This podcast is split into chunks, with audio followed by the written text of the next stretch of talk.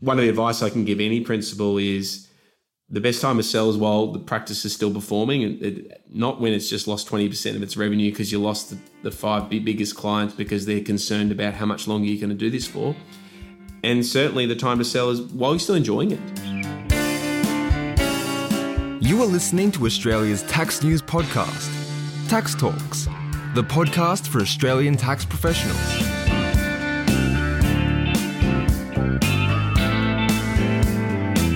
Welcome to episode 219 of Tax Talks. This is Heide Robson, and thank you to Class for sponsoring this episode.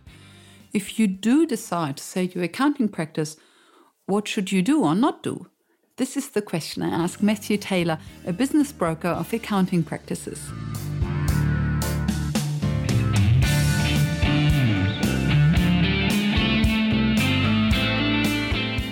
Easy mistakes when buying or selling.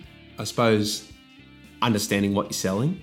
So typically, if we're talking smaller accounting firms, it's the net of GST. So sometimes people will say, "What are your fees?" and they'll say five hundred thousand, but you need to be quoting the net of GST because if someone's paying a multiple, if they're paying one times, they don't want to be paying one times the tax rate.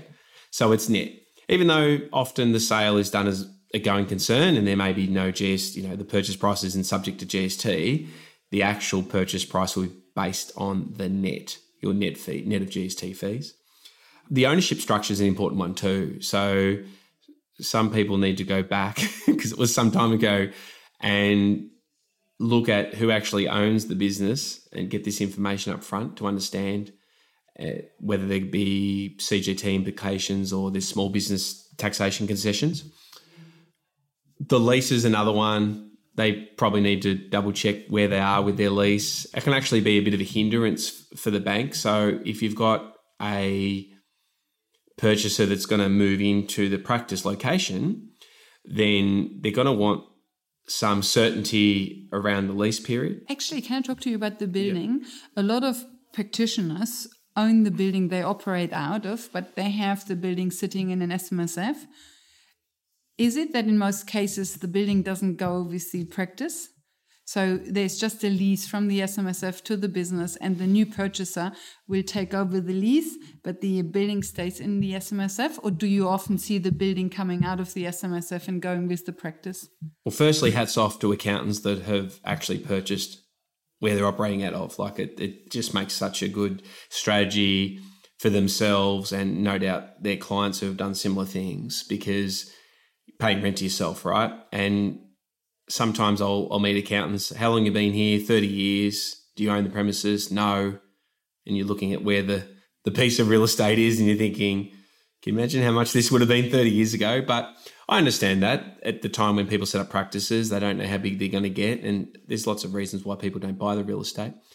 I would say in most circumstances, the purchasing party, if they're coming into the practice, probably not always in a financial position to be able to buy the building as well. But that's okay. You can lock up a nice lease, right? So now you've got a new tenant. So most practices are on the market without the building attached. Yeah, in most circumstances. Because yeah. you just get a lot more buyers if you don't attach the building. That's right. Because for a million dollars, you have a lot more buyers than for three million dollars if you put the two million, two million dollar building right, yeah. into it. So it, it's usually availability of capital. A lot of them will like if they are going to move into the premises, like a condition of the lease that they've got a buyer of last resort or first refusal, I think the terminology might be, so that if it does go on the market, that they'll have the opportunity to buy it. The purchaser probably wants to see a, a good solid lease attached to the business so he can't get kicked out of the building. Also to the bank. The strange thing is, is often the location isn't particularly vital because it's an office, and as long as they lo- move in close proximity, it probably doesn't matter too much. But the banks, in their credit wisdom, still like to attach the same business premises to a lease because they'll say, well, what's going to happen to the practice if the landlord kicks them out next week, kind of thing. Oh, I see. Okay, so in practical terms, it's actually not so important how long the lease has left, etc. But the banks really want to see a good, solid, that, long lease. That's right, yeah. And what do the banks want to see? One year, two year, five year, ten. Oh, yeah, they'd like to, in an ideal world, ten years. So, but that might be made up of options. You know, three by three by three, a nine year lease, or six years. You know, usually once there's at least another, you know, four to six years left on a lease, that's usually acceptable. But you probably find if you know, I just did a, a recent transaction where they are taking over the premises. The landlord and the agent were falling over themselves to draw up a new lease term.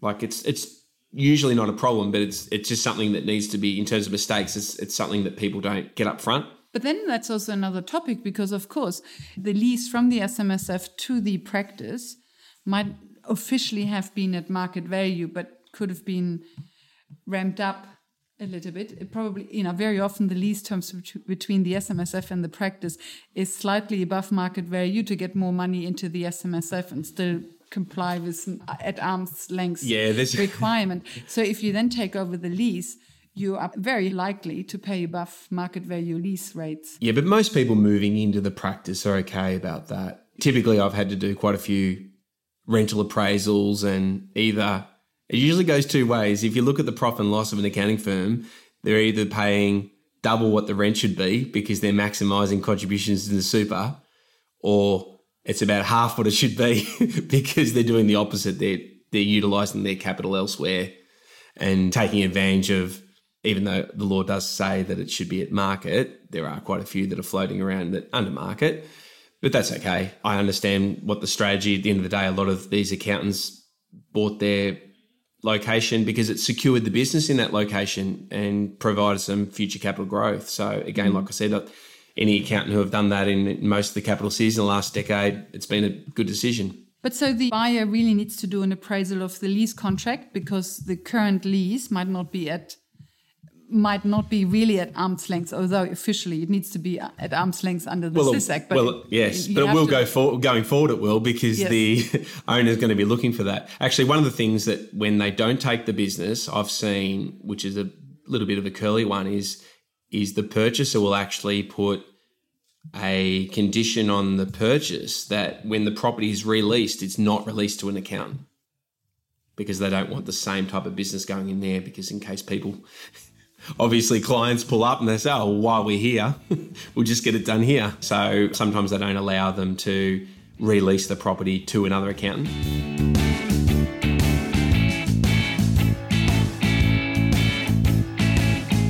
You mentioned before that accountants put a lot of value on the brand, but the value is really in the clients. You didn't mention the staff. Is there value in the staff? Increasingly, yes because what I'm finding is more and more, I wouldn't say the main reason, but more and more one of the reasons for firms looking to get bigger is to retain talent. So by becoming a larger practice, there's more opportunities for growth and dealing with more complex files and providing a career path for the staff members. So that's the first part of it. So it's hard to attract if you're a smaller firm, it's actually quite can be quite difficult to attract good accountants because the grass is always green on the other side of the fence. So there's always that attraction to, to look larger firms. So mm-hmm. if this firm is on the growth and your salary is on the growth and the types of files and exposure you're getting and getting to see more clients, you're more likely many people, if they're on that part of their career, are likely to stay. The other thing too is if the staff member knows the files well, then sometimes, in many cases, the staff become more important than the principal. Because if the principal's more being a sounding board to the business owners that he services, the clients, but isn't actually doing any of the actual real hands-on work on the tools, then those staff members become can become quite vital. Mm. And I think in most circumstances, if if they're a client which has got even had relationships with some of the clients and talk regularly is the first go-to person because now they're doing single touch payroll for the firm or they're doing different mm. type of um, you know that they deal with the quarterly BAS and they're the first go-to person rather than the principal it becomes an intrinsic part of the purchase to retain those staff so yes there's definitely value in the staff especially if the staff are well qualified and the principal gives them a good rap and their salary is below or at market, I can see all the reasons why staff would be a great asset, especially if they own a good relationship with the client, etc. But I can also imagine that they can become a time bomb if they move into the new premises, into the new practice, and they have been doing things their way for 30, 40 years. And now there's somebody who bought it all, and now he's meant to do it this way, but he's been doing it all this. Peter let him do it all this all these years another way. I can imagine it can also be a time bomb. Let me give two examples. There's Tim, and he's really he's young, 25, has been with the practice for five years, motivated, has great relationships with the clients, fast, efficient, etc. And then there is let me let's call him George. George has been there for 45 years old, is very set in his ways, likes to sit in his chair and kind of just mumble to himself. I can imagine George is a lot more difficult to transition to a new practice than Tim. And then also, he becomes, you know, it's not easy to fire people. Once you take on this staff, if you don't look very close on onto who you hire, it is very difficult to let them go. And they might poison the environment until you finally manage to let them go. I think as a purchaser of an accounting firm, they're very lucky that they're dealing in an industry where people are just so ethical and honest all the time. And what I've found when there's been discussions about staff, the principals have been really good. They've been really open. They're like, yep, he's great and she's fantastic, and make clear messages of who needs to come and maybe a little bit take it or leave it with another staff or two. And this is in the case where a much larger firm and the larger firms are very interested in the staff. They seem to seek out a lot more information around the staff than maybe a smaller firm who's going to move in or, or a sole operator because he just accepts he needs to keep all the staff when he first mm. starts. What's the legal situation with the staff? If the purchaser doesn't want to have, doesn't want to take over George, is there a legal obligation to take? Well, it's a sale of business, so no. Of course, all the you know allowances for long service leave and holidays and everything would have to be paid out. And typically, well, I'm not an employment lawyer, and I'm sure there's slightly different laws in each state, but usually they'll if there's some long term staff, there's an adjust. There's either they're either paid out.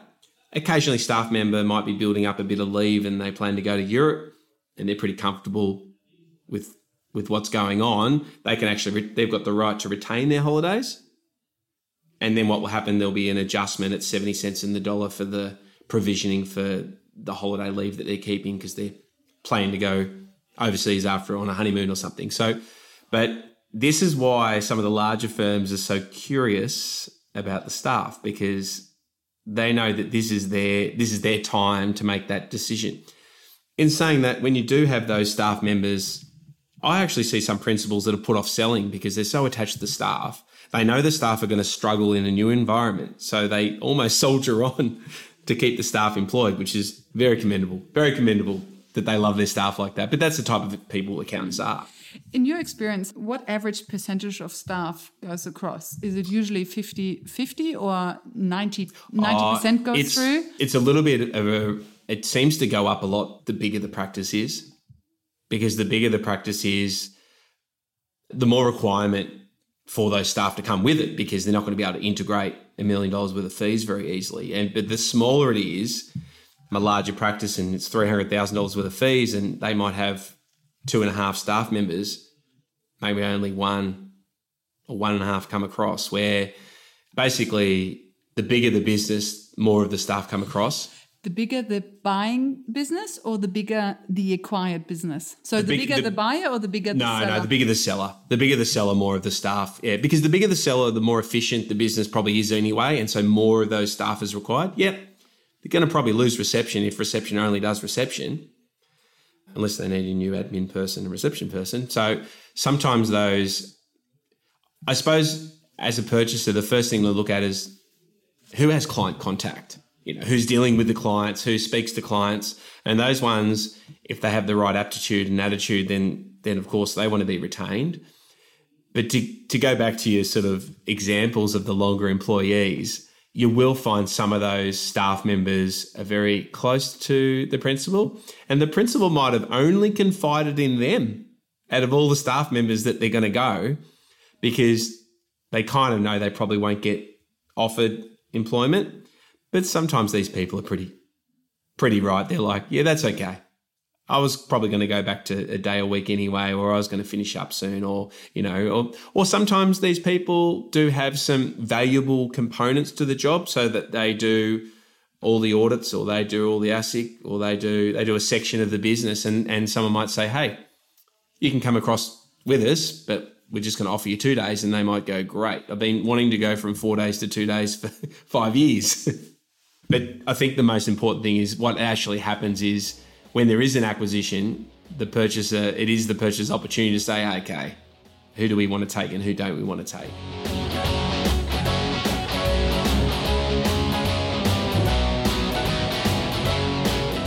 The main thing that can go wrong is a poor transition.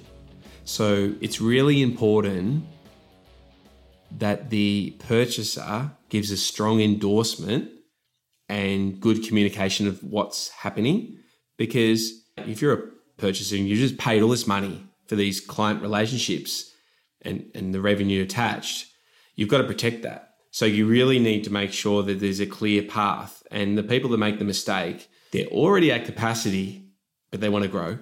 They've bought this new practice and they've put it on all these clients on top of what their existing clients. And they're not servicing the new clients as well as they were before. So communication of what's happening, sometimes some what can be very important is dual branding so they don't feel like they've just been sold because no one wants to feel like they've been sold. They need to be feeling like there's a good news story that they're now going to be part of something bigger and better. Still keep getting the same services but even more options or better service. However it's positioned it needs to be an improvement to what they're getting. So that they don't just go hmm well now i know that rob's gone I might take this opportunity to go and try John down the road because he's been hassling me to give him a go. You know, so there is going to be some people who will leave because they've been thinking about leaving, and this is almost their excuse now that the, mm. they realise that the, the trigger, firm, the trigger. So it's so important. I see some firms that do this really well. They'll have external functions, little cocktail night, you know, just something very simple in a function room, just a welcome to the firm have some of the staff there so that they feel like they're really being embraced and welcomed into the firm. Some nice dual branded letters endorsing them, a follow up phone call just to let you know we've got your file, we understand what's in it, we look forward to catching up with you. Here's all our numbers. You really have to over communicate in that first six to 12 months to retain these people because they don't have to stay. And just because you've paid for them doesn't mean they're going to stay because they didn't get the money for, for the transaction. It was the principal, it was the accountant who got the money. So the biggest mistake people make is that they're not geared up to be able to do the servicing and the communication and the introduction. And and if people kind of think that they're kind of being dumped or or they haven't um, felt so Frustrated. Yeah, this is where the transition becomes so important. Both the endorsement, personal introductions, obviously not to every single small tax return that gets done in the practice, but those major clients, and I think the principals who do it best are the ones who actually give them that heads up. Look, I've been speaking to, I'm talking about clients that might, the fees might generate 15, 20, $30,000 a year. Give them that heads up. Listen, I'm exploring a couple of other parties to assist in the continuation of the practice you know, just so people feel, you know what it's like when you get pre warned. It's a little bit like uh, coming into Christmas, that you sort of like to know who might be having lunch and who might be having dinner and what might be happening uh, Christmas Eve or New Year's Eve. We all like that little bit of pre warning that something might be happening. So when it does happen, you feel like you were in control of the situation. People don't like to feel like they've been moved around, but if they've been communicated well and welcomed, oh, it's pretty hard to leave. I tell you what, it would work on me if my account never sells his practice and there's a there's a little intro night and introduced to the staff and and I get a free beer and and some nibbles. They'll probably have me for life. okay, so the most important thing for a sale slash purchase is transition. Yeah, definitely. You just can't over overestimate because you really what you need to do is put yourself in the client's shoes. I mean, the staff are really important too it's it's staff and clients. I mean, any principal who's worth their grain of salt, and most of them well and truly are, they're the salt of the earth. Most of these accountants. That's why I love dealing with them. is that they will and I love it when I hear this, when they start talking about selling their business and, and the first thing that comes out of their mouth is something about their clients and the next thing is something about their staff, I know that they're going to have a great outcome and the client's going to have a great outcome, staff, and they'll get a great outcome.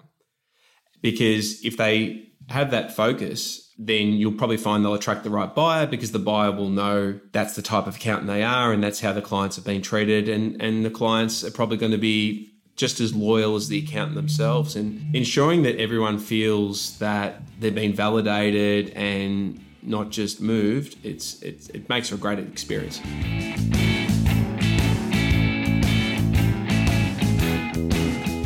A purchasing practice has just laid out a lot of money right?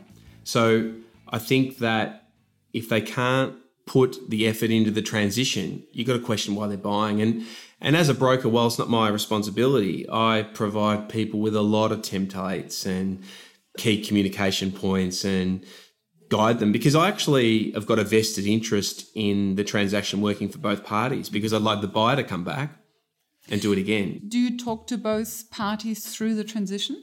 Are I do. Yeah, I, I, have certainly already been paid and well and truly uh, um, been paid for the work that that I do because it can be it can be an emotional roller coaster for myself in some respect, right? Because sometimes transactions can be on and then off again and then on again, and I really feel for the vendors because it's a, sometimes a lifetime of work. So you need to make, but I need to really ensure and I want to assist in every way I can to make sure that after the sale's done, that it still works. You know, and I stay in touch quite regularly with the purchasers and, and, and vendors. I often call vendors up years later and say, oh, what are you up to these days?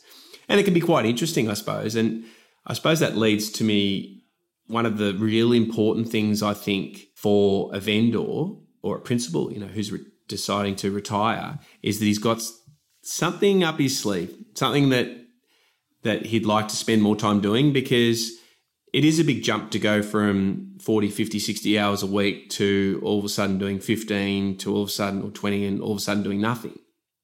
And I, I found that the the principals that have done this best have, have typically got an outside interest. And it could be anything. It can be a new interest. You know, it can be sport, it can be grandchildren. You know, I think there is a time there must be somewhere something else. Yeah, you have to start to think about that, and I, I find it's quite interesting. Actually, a lot of my inquiries come between sort of almost mid February, uh, mid January, and, and March. These accountants, right? A lot of firms shut down, actually physically close the doors from Christmas to the second week of January, and I think there's a bit of reflection going on. Yeah, do I really want to be back here June 30 next year? And the year after, you know. So mm. it's a great time for me to have discussions about, you know, how long they see themselves doing this.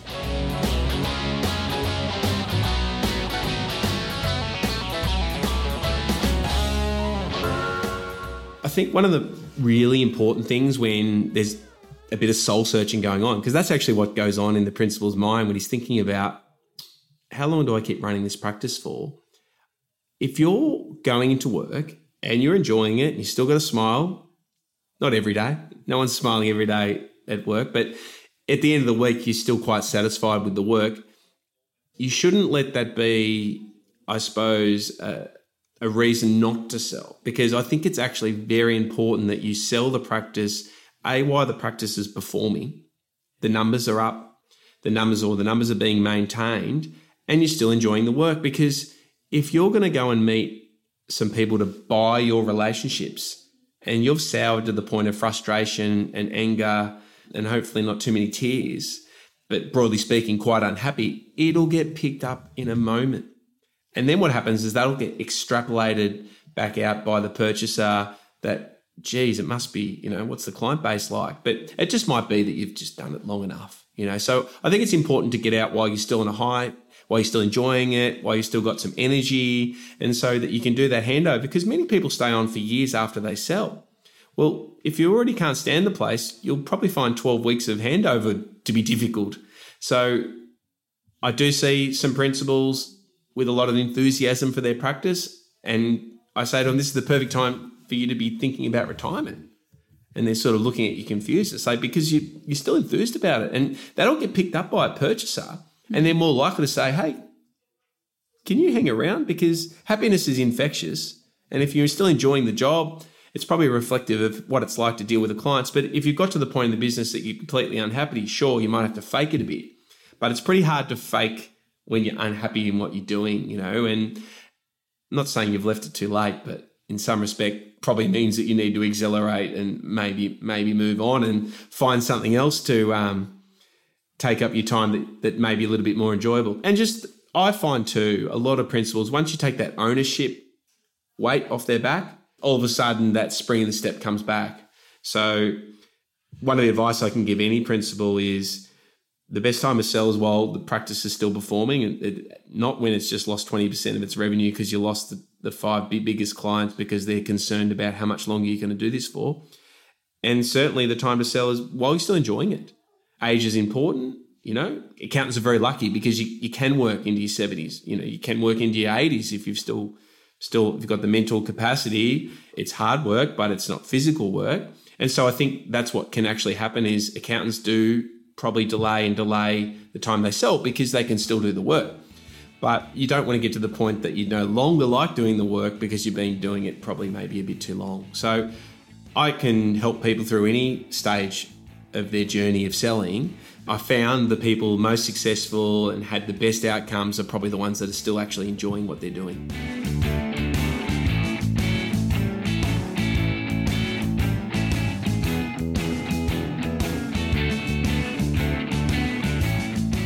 Welcome back. After the interview, Matthew told me that in the past he used to get one engagement out of 20 contacts. This has now changed to one out of five. Out of five practitioners contacting Matthew about a possible sale of their practice, one goes straight to market. And in the past, the average between first contact and sale was about 18 months. And this is also getting much shorter, according to Matthew, meaning accounting practices are selling faster now, within well under a year. So it seems that the market is finally turning from a seller's market to a more balanced position. In the next episode, episode 220, Andrew Henshaw will talk about how Airbnb rentals affect the CGT main residence exemption. What happens to your main residence exemption when you put your house on Airbnb or Booking.com or another sharing platform. Different topic. If you go to the national conference of the SMSF Association next week, I hope you have a great time, you learn a lot, and have light bulb moments. I'm really excited about it. There are so many sessions I want to attend. I've never been before. So I feel like a kid in the candy store. But I digress. I need to let you go back to work. So thank you for listening and thank you to class for their support. Bye for now and see you in the next episode.